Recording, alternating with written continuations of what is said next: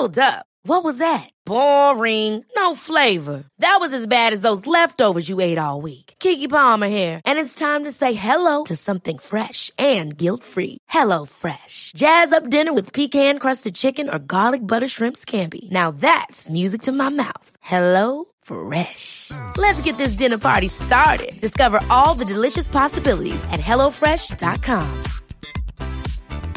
Hey, it's Danny Pellegrino from Everything Iconic. Ready to upgrade your style game without blowing your budget? Check out Quince. They've got all the good stuff shirts and polos, activewear, and fine leather goods, all at 50 to 80% less than other high end brands. And the best part? They're all about safe, ethical, and responsible manufacturing. Get that luxury vibe without the luxury price tag. Hit up quince.com slash upgrade for free shipping and 365 day returns on your next order. That's quince.com slash upgrade.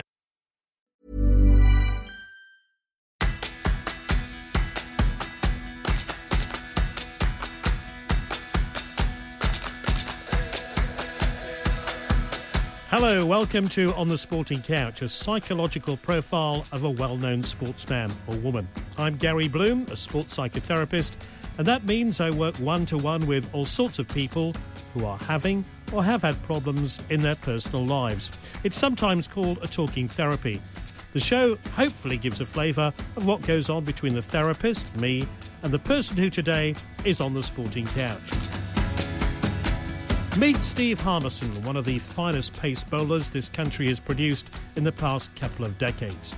He bowled for England in more than 120 games, including tests, one day internationals, and even T20. He took more than 200 wickets in a career that was severely affected by depression, anxiety, and homesickness. Welcome to On the Sporting Couch. I'm Gary Bloom.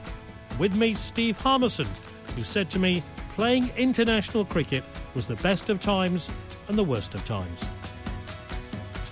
I don't take a great deal seriously, but know there are there are things going on inside that haven't been right throughout the course of my career.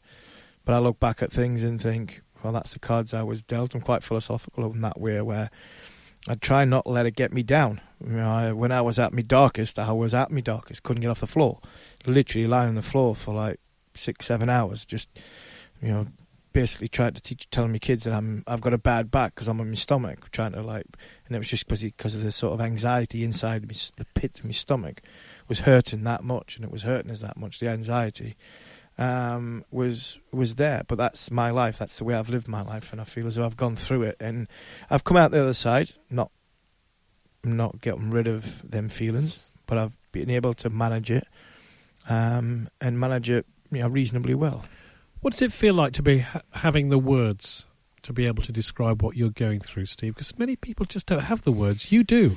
No, it's. I think if I think if you hit it head on and you don't get frightened by it. I was frightened by it first up, and then I seen somebody um, at a at a at a hospital in in Manchester, and we had a chat, and he was great, and he didn't know me, didn't know sport, didn't know anything. I was playing cricket at the time. I was actually number one on the world bowling rankings at the time. And I think there's only Jimmy Anderson and Ian Botham ever all the rankings have been out. So it tells you at the level I was performing in my career from a professional point of view.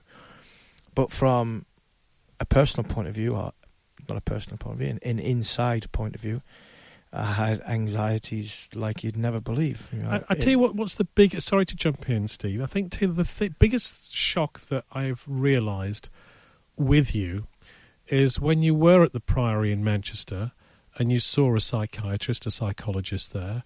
You said to me, "I only saw him for six sessions," and given the severity of the symptoms you have described for me, I was a bit surprised because somebody displaying your sort of symptoms, I would have thought you'd have said to me, Gary, I was in therapy for a couple of years. Um, the uh, the true answer to that is it was probably six sessions over a couple of years because of I'd see him before I would see him before I go away. At the time, I think at the time you're looking at playing for England. At that time, you spent I think there was one year we spent th- just under 300 nights in hotel rooms out of 365 days. Mm. Yeah, end of uh, from October the first to end of September. So fitting it in and seeing somebody was always very very difficult. Um, I'd have make, have the odd communication with him, but it was more making sure medications at what I need to have to to get myself in a position to train, to get myself in a position to play, but also in a position to live my life. And you know, with you know the four children I have, and making sure that I felt good enough inside. Because the first time I saw him, I got quite, I was alarmed. I was alarmed Why were you alarmed? because the person sat in front of me said, um, "Have you thought about self harming? Have basically have you thought about taking your own life?" And I didn't feel that I'd got to that point. I really didn't. Um, I thought there was times where you just think, "I just wish I wasn't here anymore. I just wish it would all go away." When you're on tour, but not to the point where you you had thoughts of, "I wish I wasn't here anymore. I wish it wasn't being me. I wish it wasn't that." but not to actual point where you thought, "I'm going to do something about it." And I think that was a. Fu- I think I and I think because of getting to see the psychiatrist, I probably got to see him just at the right time. I probably had thoughts where I wish I wasn't there anymore. I didn't feel as though I was in a position where I could go through with it or So I think what you're saying to me, Steve, if I can paraphrase, is I had the thoughts, but there was no way that I would have acted them through. Yeah, is that correct? I think that. I think. I think that. I think you. I think I had. You, you probably had the thoughts because I think that's the way you were, and f- that's where I was, and I felt. But to go through, and you know, the family I have, and everything I had, I f- that quickly brought me back into back into a moment which was out the darker side, and I, I don't know. I, I honestly, I really don't. I, I really don't know if if one I had would have had the guts to do anything like that. Two, if I had them, you know, that thought of taking your own life.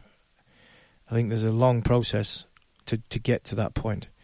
and I possibly was not quite within a quarter of that, possibly half of that, to ever get to the point where I think if you get beyond that, you are in serious trouble. I think it's worth pointing out at this stage for people who are thinking of suicide that, that those thoughts are a disease Hmm. where an area of your brain, the logical part of your brain, thinking through the consequences of what you're doing, has been switched off. Hmm. And the area of your brain which is feeding those those fantasies is very much in control. Does that model make sense to you? Yeah, that makes more sense to me than you know probably that I was trying to to, to, to describe it. Um, and I and I felt going to see the doctor at the time was probably just at the right time. Medication he put me on didn't work at first. Um, I had an accident in the car, which um, probably was down to more my driving, uh, but also having the medication that was with it. That gave me a little bit of a fright. It really did. Um, uh, so we then went on to something different, and then that something different was that worked, and it worked, and it helped me get myself in a position to be active. The the accident you had in your car, Steve, did you have the accident because the medication made you drowsy? I honestly don't know. I honestly don't know. Then how do you know the medication was was the reason you had the because accident? Because it happened within the first three days of taking that medication, so I wasn't sure if it was the medication, poor driving, combination of both. Steve, you're still on meds to this day. Do you see a day in the future where you'll come off them? I'm not exactly sure. Is my hundred percent answer. I think a couple of times I've tried to come off them and I felt a bit different and felt a bit anxious. And whether that had anything to do with coming off them or whether I still needed the medication, I wasn't exactly sure. Um, but what I do do know is that at the minute it's not too bad. There's only a couple of times where I really feel a bit down and anxious, and it's times of the year more than anything else. Um, When are you at your worst? I'm not at my worst when sort of the season finishes and the work dries up a little bit. So I feel as though I'm in a good place at this moment in time. This, when I struggle is when you go to the next level, the downtime. Um, I know, I know, in the next sort of three or four weeks, there's going to be a little bit of a jittery period because I'm going out to India for a, for for three weeks, um, and that brings the unknown. My problem is when I'm in my own head, spend time by myself. and I'm not working, I'm not around people, Mm. and I'm I'm maybe I'm at home and you know then all of a sudden the mind goes wandering, alcohol intake goes up, which probably doesn't help. Um, all that factor normally comes October November when cricket season's finishing, um, and then yeah you you pick yourself up going into sort of Christmas time. Normally I go on holiday with the family in and around the sort of December January period, and then you bounce into sort of end of February, all of March, going into we're leading into the cricket season, which is a lot of work, being from a social dinner aspect because cricket clubs are trying to raise money. You have to dinner speaking goes up a little bit. All that comes with my life at this moment in time. So that dark period is when it's normally I always look at it was when the clocks go back. That's right. when it. That's when I change a little bit because I don't have as much work. I then become very introverted, and that's where that's when I struggle a little bit. And I think it's more my own doing than uh, the th- thoughts of myself more and more and more. And then it just it's like I've always believed that the sort of the anxiety and the mental health issue comes when, for me personally, when one bad day turns into two bad days, two turns into three, and it never evens out. It just continually goes down, and that's where I always seem to struggle. And that normally becomes through when I spend time by myself. What you very eloquently describe is what we therapists would call thinking about thinking. Mm. And then you end up going round in circles. Circles. Mm. Yeah, I would, I would, I would say that because I would imagine, you know, when I feel, when I'm having an, an indifferent day, the the first song that I listen to on the radio, when I get in the car, bang, I can't sleep at night because that's going at like a thousand mile an hour in my head. I can't sleep at night, and then I'm tired. Wake up the next morning, and it just repeats itself the next day, and then it repeats itself the next day, and constantly thinking about things and worrying about things, and you know, I've got four children, and have they got what they need, and the anxieties of that all comes on top of you, and that doesn't help finishing playing cricket. Cricket's a, an interesting sport when it comes to from the mental health issue because they don't earn the money the footballers earn, don't earn the money the golfers earn, they don't earn the, the big bucks. If you play cricket for England, you get well looked after, but it's not what it was years gone by. It was a six month contract, you know, a while ago. You know, when I was playing, you were six months contract, and then you were out in the open and you know, trying to find a job. Well, who will give you a job for six months when you know you're going to have to either pack it in, walk away because you've got your cricket contract coming?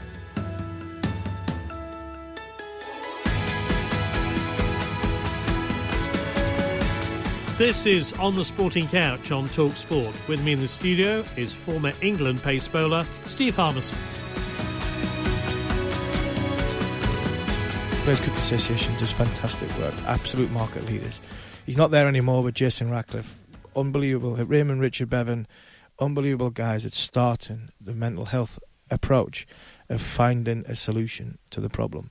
And that is that is so important. And the young cricketers now, through platforms of likes of myself and what Marcus Trescothick went through and Jonathan Trott went through, and even though I was a little bit critical of Jonathan Trott when it actually happened, I still think there was an issue issue there, and for to come out and talk about it, speak about it, and push and say, right, you're not the only ones that are in this. Why were you Help. critical? I was critical because of the terminology he was using.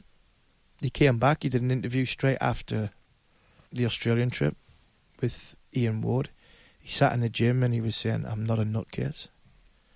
I'm not a lunatic. I'm not. A, I'm not sure he said lunatic. He said, "I'm not a nutcase." And I thought, really, do people that suffer use that sort of them words when they say, "I'm not a," when I, when when they're struggling? And I thought he was soft. I actually thought, well, you've just been bounced out half a dozen times.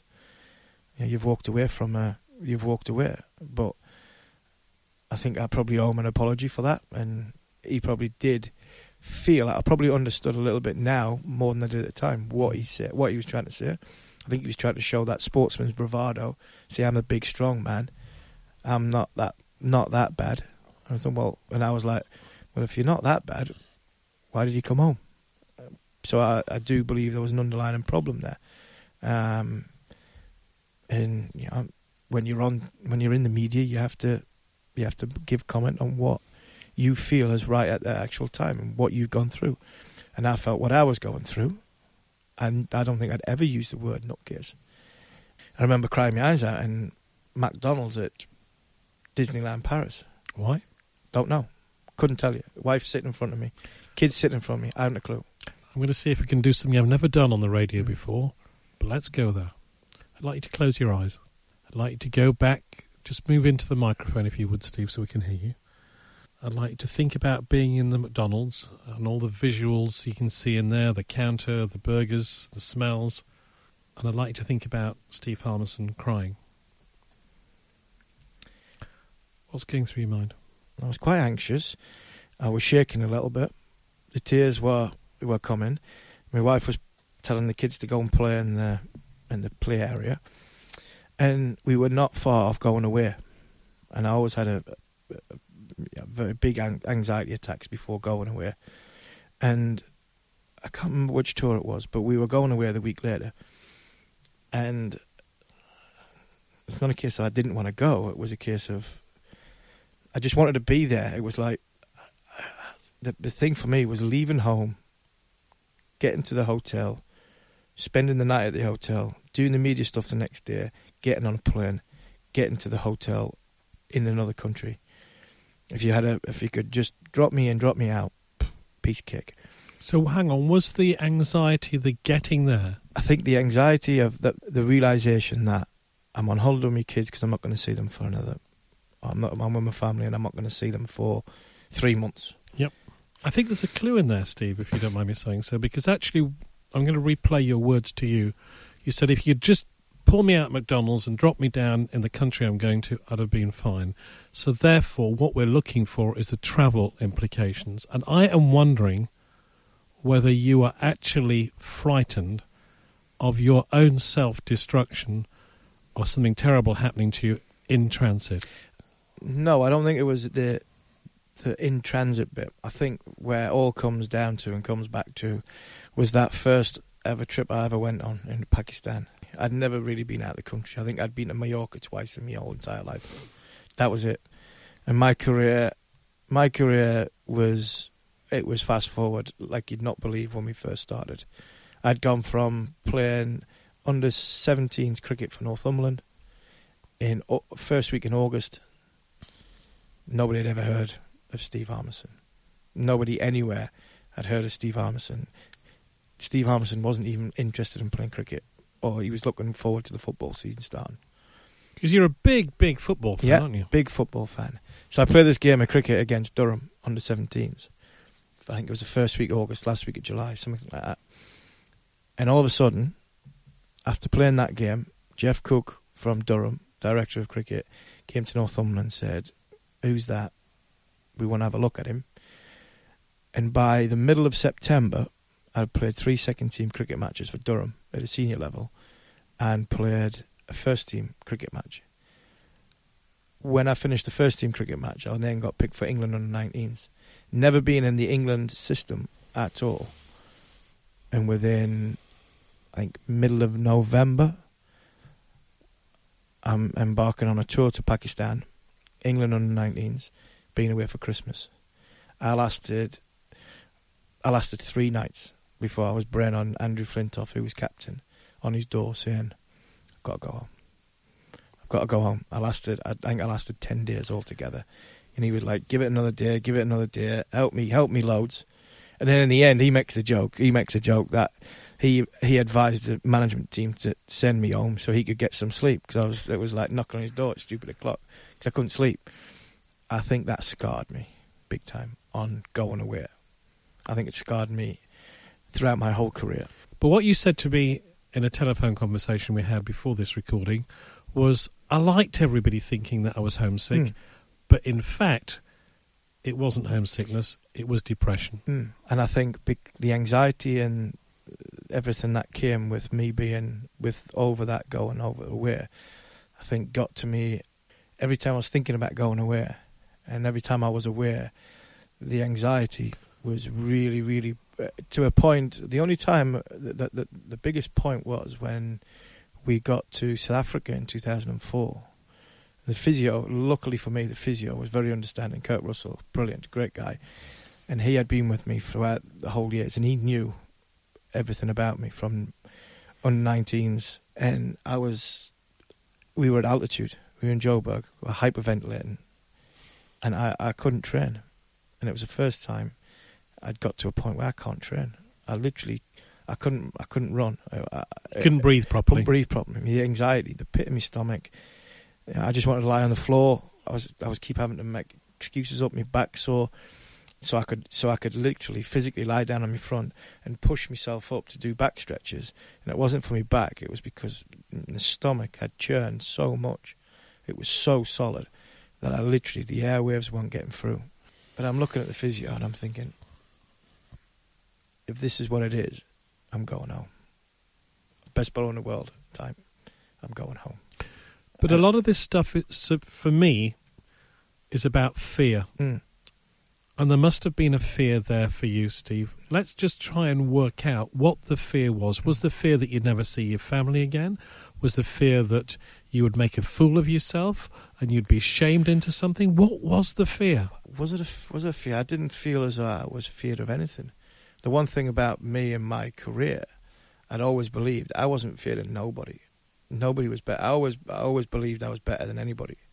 No matter who I was playing, what I was playing, or where I was, I wasn't feared anybody.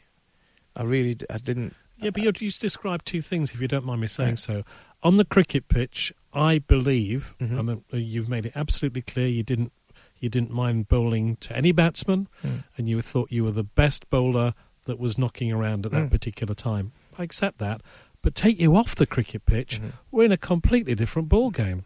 There's where the fear lies. That was the fear. Yeah. What was the off the pitch fear that you would perhaps die, that you wouldn't see your family again, that somehow you'd be exposed as a fraud? What was the fear? I'm not sure. I honestly don't know. I honestly don't know. Uh, the, the amount of time, I think, because of cricket the way it was, when you were off the field, you spent a lot of time off the field, and it was just the more and more thoughts going through your mind. What were those thoughts? Try to explain. Everything. Give me the a for kids, instance. What's the kids doing now? And that's it. I'd be thinking, right, going there, should be going there, should be going there, be going there. But it wouldn't just be the kids. It would be, you know, I would get to a point where what I would do normally. So I'd go out on a Saturday or Sunday night, and I'd put myself back in that position, and it always became a negative, a negative thought that I'm not doing. It's not not doing what I want to do, but So, what you're actually describing is something the psychologists will call FOMS, fear of missing something. Is that what was going on for you? Um, Did you wish you, you were not playing cricket, but you were back in, in the northeast with your mates, back with your family? You're f- missing out, quite literally missing out on another life. possibly Does that ring a few bells? It for you? rings. It rings a bell, but it, it- I think everybody is in that situation that played that played cricket. I'm sure they are. I can't believe that Andrew Flintoff wasn't thinking that. I can't believe Kevin Pietersen wasn't thinking that when he ended up having family himself. Michael Vaughan. I can't believe anybody was different to me at that point. But they were. Some of them wanted to be there and excel at cricket for their country. I wanted ex- to be there and excel for my country. I'm sure I loved playing cricket. I think everybody would be the same on that trip. If they've got kids, they'll be thinking, "Where? What's happening?" Unless you've been on overseas tours and been in that sort of life environment, I think you realise them thoughts would be there. I think I do believe the first tour I went on was something that I never really recovered from, never really recovered from emotionally, because them feelings I was getting before I went to Pakistan and during Pakistan were the same feelings I had when I went on my next trip, and then when I'm on the next trip, and then went on my last trip. Just describe those feelings in their most severest form. So the anxieties of you know the, the churn of the stomach, you know, not not being able to you know, struggling to keep not struggling to eat, you know, you know the, the body just tightening up. So what's what we call a somatic presentation, a physical presentation of the body, Mm. which is a psychosomatic illness. I'm a bit simpler than that, and I didn't really understand that. So is your body Ashton, so- reacting to the, the pressures that your mind is under? Yeah, probably is. Yeah, There's, there's a some, called somatic Mm. presentation. but the the sort of the lump in the throat that just doesn't go away. yeah. The pain and burning, churning in the stomach, the not being able to sleep was the is the biggest factor, and you're getting up tired and having to train the next day, and then it's just the, the vicious circle of going round and round and round of not being able to sleep, getting up early, not having enough energy to train, and then the stomach churns and the lumps going, and it's it just it, it spirals from there.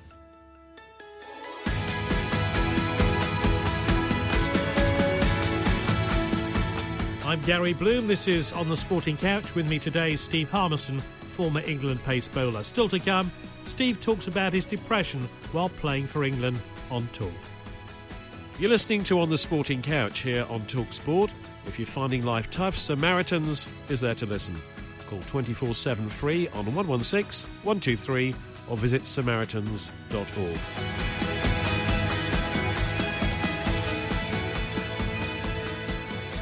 You said to me when we spoke before the recording, Steve, that you grew up on a football touchline. And actually, I'm interested in the fact of you loving football and whether you are, in fact, a cricketer who fell into cricket by accident and really you should have been a footballer. Uh, yes, and yes, probably I agree with that. But on the other hand, is I felt as though that's why I was better at cricket because of because of what you've just said, and the reason behind that is I think football would have been an obsession, and I think football would have been so much pressure, where cricket wasn't as much of an obsession. I could take it or leave it, and I think that's what made me made me better. Good days were really good. Bad days were I could I could put them to one side and move on and and get on with the next day. Where I think if it was football, being the obsession, I think the bad day would have turned into another bad day, and I think the confidence would have gone from that. Where cricket, I was quite philosophical with cricket. It was just it was something I was good at. I believed I was good at, and if I had a bad day, well, I didn't beat myself up too much. Possibly didn't understand cricket as much as I probably should have. You know, people talk about former cricketers, and they get them in to do the coaching this and coaching that, especially kids. And I'm not educated enough. I'm not qualified enough to coach these kids. But you've coached football. But I've coached. I've co- I've coached football at an, at, a, at a, an adult level. Mm-hmm. That's coaching men, coaching people, man- managing. The football side of it was you- you're coaching. It's a bit like you know the psychological side of it. You're trying to make people understand, but an, a good environment, happy environment. You know what the dressing room's like because you've just spent 15, 18 years in one. Um, coaching kids is completely different. Coaching kids is, is completely different. It's a different element because you're looking at different, you know, different techniques, different ways, and I think I'd struggle to do that. Um, if I'm brutally honest, I'd struggle to do that. How would you have coached a young Steve Harmison in his teens? I'd have, I'd have realised he probably was something different, Different in what way? not the typical textbook. My action wasn't a typical textbook action. I think I might have been dangerous for somebody. And what I mean by that is my action was completely different to what the coaching manual was saying. The way I played cricket was different to 90% of the people that played at that same age, at that same level. Um, but that's what made me be different and better or something you know something with this this X factor that I ended up having when I was in my mid teens uh, mid twenties and I think I would have me personally I'd embraced that. I'd have seen that straight away. If I was if you were any good at sort of coaching or spotting you'd see that straight away. And you'd try and help. And I think the the coach I'll refer to is someone like Troy Cooley. And Troy Cooley was he was great at the spoken word, but he's also good at looking on the comp- working the computer screen from a technical point of view. And it took it would probably took him more the spoken word than it got from a technical point of view. Where somebody like uh, somebody different might he might go down the other way where it would be more technical, than the spoken word. You see, I wonder whether this is why you weren't picked up until 1819, that nobody could recognise this unusual style you have as a cricketer. I didn't play. You didn't play at all. I hardly played. Very rarely. I played football. I played football up until the football season finished. Um, so that missed the first sort of five, six weeks of the cricket season, and I always went back to football from the uh, all the way through my upbringing, from the age of eleven to seventeen. Well, I wonder what you thought about cricket, whether it was a bit of a posho sport played by public schoolboys when you were growing up as a as a football not football mad young boy. Um, possibly, I think possibly. I think the the school in in the northeast, in the way Northumberland Cricket as Cricket Association, so not many came from sort of state schools. They came from the private private education, um, and the clubs who had a little bit more financial resources. I came from Ashington. Did that irritate you? No, because I didn't understand it. I was 11, 12, 13 year old. This Didn't- was this was another game We for an- another set of people. Yeah, we. I, I wasn't bothered about that because nine times out of ten, when you had like the county trials, I was playing football. I wasn't mm. interested in playing cricket. I was playing football. Why am I going to get the county trials? I'm not going to play. I'm going to play football. And it wasn't until I got picked up at sort of 16, 17. Well, 'Cause I've I hadn't, I hadn't been to any. I hadn't really. I'd, I'd been to. I'd played the counties under 13s and 15s, um, but it was for me pretty much it was take it or leave it. And if there was a football match on at the time, there wasn't there wasn't no no hope in hell I was going to play cricket. I'm going to try something left of field here, Steve. And if I get this wrong, I'm going to apologise. But I'm wondering whether that slight cultural difference that you bring to the England team international cricket made it harder for you and increased the chances of you having anxiety attacks. You're not quite fitting in in the same way as some of those other England internationals who have had a public school background and who have got used to being away, living in dormitory life, all that sort of thing, that they might have feel, felt more at home on those tours. No, I, I disagreed with that Okay. because for the simple fact the people that were in and around my age group there was there was just as many people like me from where I was come from than what there was uh, that under 19 team I talk about that we went on. You know, Zach Morris, Alan, Andrew Flintoff, Gareth Batty, they were from the sort of Yorkshire, you know, hard, harder Yorkshire areas. Lancashire, you know, Fred Andrew was from Preston. So, and then when you looked at the cricket team that I played in, I felt at home. I had Matthew Hoggard from, you know, another another guy from Yorkshire, Paul Collingwood, who I played a lot of cricket with at Durham, was you know Shotley Bridge Consett, another coal mining area. Darren Gough, our our very own Talk Sports. Darren Gough from Barnsley. So they, you know, these people got through and they were they were there, and we were all the same. And so to to say it was a class thing when I grew up, no, I think there was teams picked at under 11s all the way to 12s to 13s, possibly with that in mind. I probably wasn't as good as them kids at 11, 12, 13.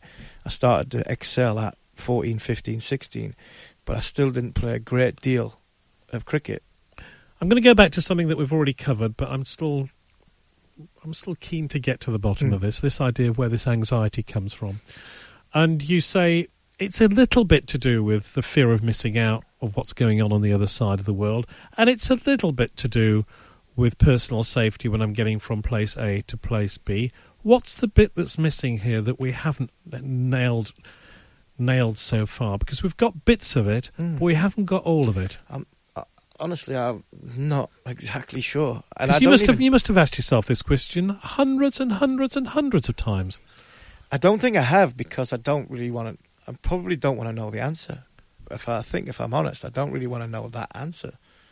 And if I you think did know the if answer, I did know the answer, I think that might make it worse because it might think uh, is something, something even worse wrong with. You know, I just felt the anxiety. I became quickly on how to manage it, and it was right. How to, I was more uh, occupying myself on how I managed the thing than what was causing it well, gonna- because I knew because sorry, and I knew because I knew no matter what I thought it was to manage it, if it was going away from home, I couldn't stop doing that because No. it stopped us playing cricket for England. If it was missing out, well, that couldn't I couldn't affect that because I still had to go away because that was what I wanted to do was play cricket for England. If there was anything else other deeper than that, I really didn't want to know because I didn't want anything to stop me going away for playing for England. So what I did feel was this is how I feel. This is what helps me by you know writing things down, talking to people. You know, Freddie, Rob Key, two of my best mates. You know, they were agony ants for, for for years and years, and probably wouldn't have gotten through half the tours I did if it wasn't for them. Just by talking to them, and they weren't even listening half the time, probably, which I'm grateful for. But it was, I was more on the how do I get through it rather than what's actually causing it. I'm interested in the relationship with mum because I think we're getting somewhere here. Mm. I think it's mum who makes you feel safe in the world. Probably, I wouldn't disagree with that. You go away from the maternal bosom, Mm. you go away from that, and the question is then, how are you safe? Possibly, yeah. I would, I would, wouldn't disagree that when I first went away, I- I think we went away end of, I think we went away first of December, and I think I met Haley. I think it was at the fifteenth of November when I met Haley for the first time. So this maternal looking after, Mm. the baton passes from mum to Haley. Probably, yeah. I wouldn't disagree with that. If there was one person that could have been with you in Pakistan that would have changed everything, who would that have been? if I was going back and you're saying close your eyes and go back to that point, I don't think anybody would have helped me through that period. I think it was me and me alone. And what I mean by that, I think it was the culture shock of leaving England. I think probably I did have the anxiety of leaving mum, family, Hmm. everything early after me, just meeting her, and then going to Pakistan and the culture shock of what I was witnessing over there. I'm not don't want to be disrespectful to somebody else's country or or anything like that, but it's not England. It's not what you get when you go down the street. It is completely different. You know, it's a lot hotter. It air's a lot more polluted. There's a lot more people. It's it's a lot more. You feel out your comfort zone. A lot more of a hostile atmosphere.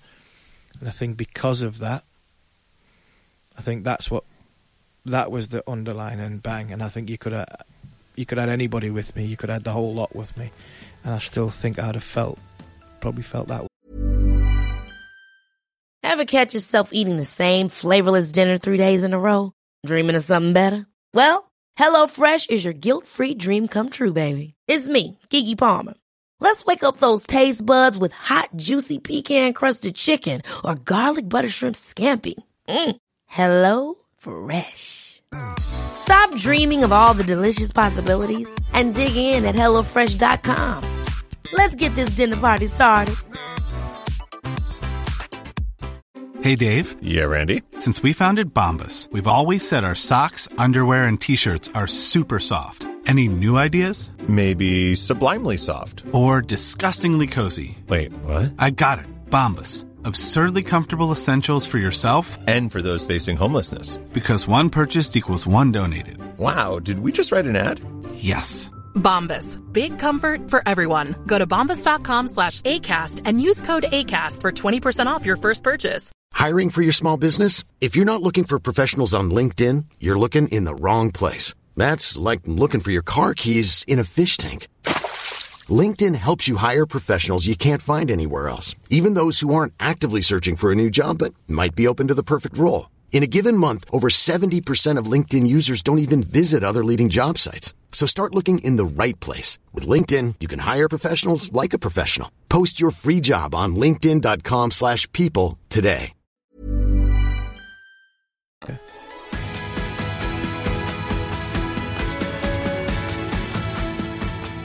This is On the Sporting Couch on Talk Sport. Still to come, Steve talks about his England career and the ups and downs about being away on tour. Steve, you talk about playing with pressure. The pressure doesn't get much higher than playing in an Ashes series. Tell me the highs and lows of playing Ashes cricket. Well, they're simple, to be fair. The 2005 when we won it, and then the very first ball in Brisbane. Um, the worst ball ever bowled, apparently. Apparently so. Apparently so. Um, where do you want to start? The fir- the, the highs of winning. Even when I went back and went back, I went into management, of the football side.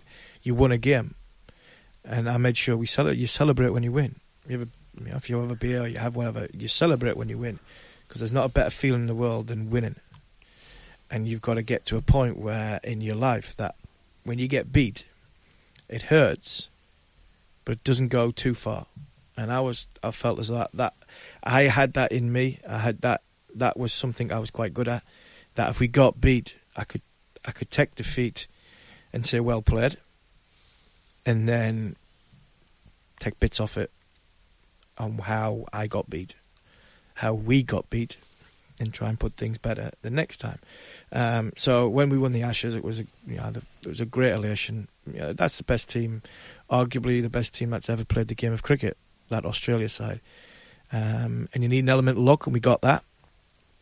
Um, and we had passages of brilliance, um, and a collective unit beat a couple of individuals, um, because the collective unit was England's twelve that played.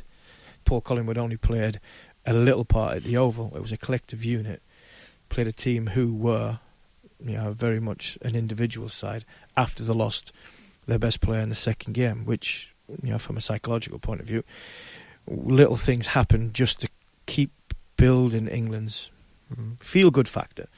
You know, McGrath getting injured, then, you know, things going our way at Old Trafford, to then winning at Trent Bridge, and then nearly losing it, but Pietersen got us. Warne drops that catch, who was absolutely brilliant, one of their best individuals, and Pietersen got us over the line uh, with an unbelievable innings at, at the Oval. And then the celebration was what was expected of a group of blokes. And we can go and do the after dinner stuff for, for ages about that bus trip and whether it was the right thing. It won't- it wasn't. It wasn't the right. It was the right thing to celebrate. It was just at the wrong time because I felt it was disrespectful to Australia to have a, a celebration like that while they were still in the country. If we had waited another 24 hours, they would have been in the air and they wouldn't have seen it. And I think that was their determination to go to Australia when we went over there. And there's a lot of talk in the media and the press and how we go about it, how we went about that trip. And if everything went our way in 2005, nothing went our way in 2006 7. Tell me about that opening ball. I'm coming to that because the reason why I say nothing went our way was we lost about three players, and it had nothing to do with the opening ball or Andrew Flintoff was captain instead of Andrew Strauss. Why England got beat five 0 in that series? We were underprepared. Uh, little bits of luck didn't go our way. I was in a position where I was underprepared uh, in a physical way because the the game before the four day game the, beforehand in Adelaide, I just felt my side. Ten o'clock in the morning, the toss was in half an hour, and I wasn't sure whether I was if it was a torn side, which if you try and push it, and it goes, that's eight weeks. That's a whole series gone. Yeah. So I went down the cautious route. And we pulled out of that test, that that one, that four day game. Got a little bit of pre- preparation going into Brisbane, but I was nowhere near prepared to go in. And the first ball showed that because I tried to bowl too hard, uh, a bit bowl too fast. I was trying too hard. We were all pumped up. We were all pumped up. No, there wasn't just one person. But then all of a sudden, got to the point, end of the mark, and you sort of, I wouldn't say froze, but lost all train of thought of what I was trying to do. And then I head in, as in, probably ran in as quick as I would run in for maybe the fifth ball, and not the first ball. And it just went all awry. I tried too hard, pulled left side, came out far too early, and literally between that and that was the difference between where the ball ended up because it came right over the top of the perpendicular from a your action point of view, and it just it bounced off. So when people ask you how long did that last, and I tell this in the, again in the, the after dinner stuff where I'll, I'll say I visualized what had what had happened, and you, you make the odd little little wisecrack and funny remark. But I always say, on a serious note, it lasted for about eight hours, because, and why I say the eight hours, I thought mentally, from a mental strength point of view, that was that was one of the best trips I'd ever been on, because that whole I never once I'd bowled that ball, I vowed that if I'd played in the next game, in the next game, in the next game, I'm not going off. I'm not going to hide. I'm going to make sure I am involved in every part. And I got better throughout the series. But that, that ball, when I finished the day's play, I bowled maybe a dozen overs. And then at the end of the end of the day's play, we went back. Kids are there, and they're not bothered what Dad's done throughout the day. they they just want some tea. They want to go swimming or crayons and drawing and stuff like that because we're relatively small at the time. And I watched the news because I thought, what's there's no point watching Australian TV because it's going to be all over. They were they got 300 odd for two. They were, they were all over us. And at, at eight o'clock at night, I put Sky News on, and there it was. England starts. Harmison bowls the first ball to Flintoff. It slip. Uh, Ashes have gone already. Fair enough. There it was. And then the next newsreel was the, there was two soldiers killed in Afghanistan, um, and for the, the, first two in a certain province, um, and that upset me. That really, really upset me uh, to the point because I was first and that was second. It was a sport. It was sport, and this was real life, and it really hit me. It really hit home to me, and thinking, yeah, I'm playing sport here and I'm watching a TV program, a newsreel, an English newsreel, where two people, you know, fighting for their country, have lost their life on that very afternoon. And I've bowled a ball which has gone a little bit, you know, a little bit awry. I got a chance to come back and bowl again and again and again, and it upset me in a way that I thought, is this what, is this what it is? Is this what life's come to? That that's first on a national news program, and you know somebody dying fighting for their country second. And it got to me, whether it was right to get to me or not. It got to me. It really upset me. When you say "got to you," what was the emotion? The emotion was of embarrassment. I really felt. I felt as I was shame. I was just. I was shame. Yeah, I was. I was. You know, I cuddled the kids, and I was. I was upset. I lumped my throat, and I was. I couldn't believe what I'd just witnessed. And then I realised after that nothing else is going to get to me. You know, if this is what it is, I'm not. Nothing else is going to affect me from that. I'm going to go out and I'm going to en- try and enjoy everything I do. I'm not going to get upset for what's just happened because of what I've just witnessed. And I think it really sort of, from a mental point of view, I just thought, um, I can't believe what I've what I've just witnessed, and I'm not going to let it get to me. I'm not going to let that ball get to me.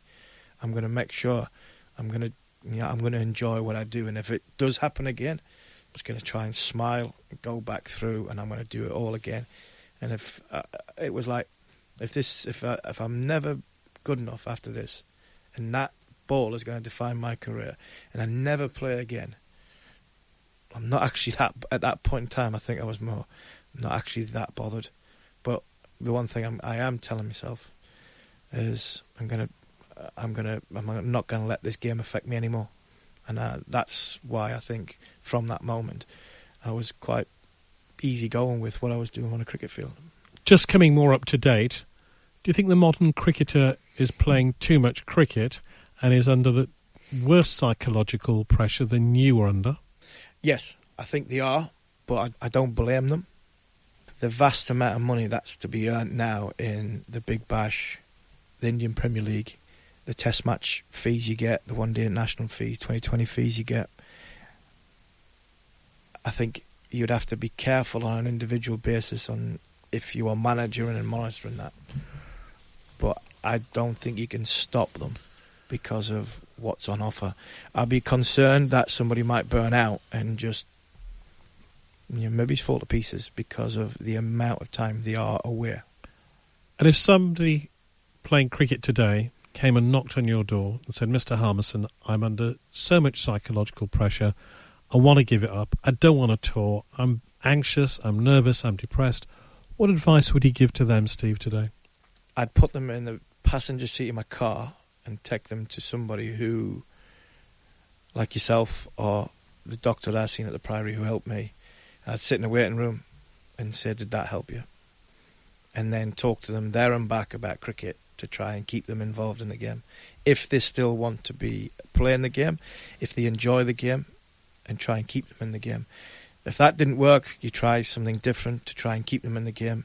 And if that didn't work, take them to the PCA, Players Cricket Association, and try and help them in their afterlife to get them in a position to go through one door and in through another. Because I always described it when I left the game of cricket, it was it was like coming out of sh- the supermarket with a great big heavy bags of shopping and not knowing where your car is. Mm. That's all I felt when I came out of the game. It was like, and it was as they're getting heavier and heavier. That is because the kids need this, mortgage needs paying, car needs paying, insurance. Because you've gone from, I'd gone from 18 years of what to wear, what to do, where to be, what to eat, what bus to get on. There's your boots, go out and play. And it stops. And when it stops, that reality is the dangerous. And I think the PCA are market leaders in sport. And I think other sports could take lead from that. And I'd love to see them do it. And I'd, if they ever needed anybody to help, I'd push them in the right direction because what would you do if somebody came and knocked on your door? I'd hold their hand and take them to the PCA and take them to people who know what they're doing because they've got they've got they've had a lot of experience in the game of cricket. Steve Harmison, been a privilege talking to you. Many thanks for joining me on the Sporting Couch. Cheers, Gary. Thanks.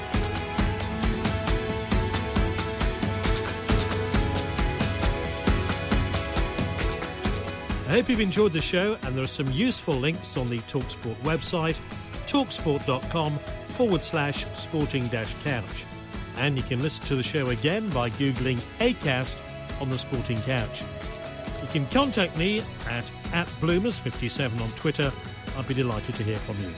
I'm Gary Bloom, sports psychotherapist, and please remember there's no such thing as good health without good mental health. Goodbye.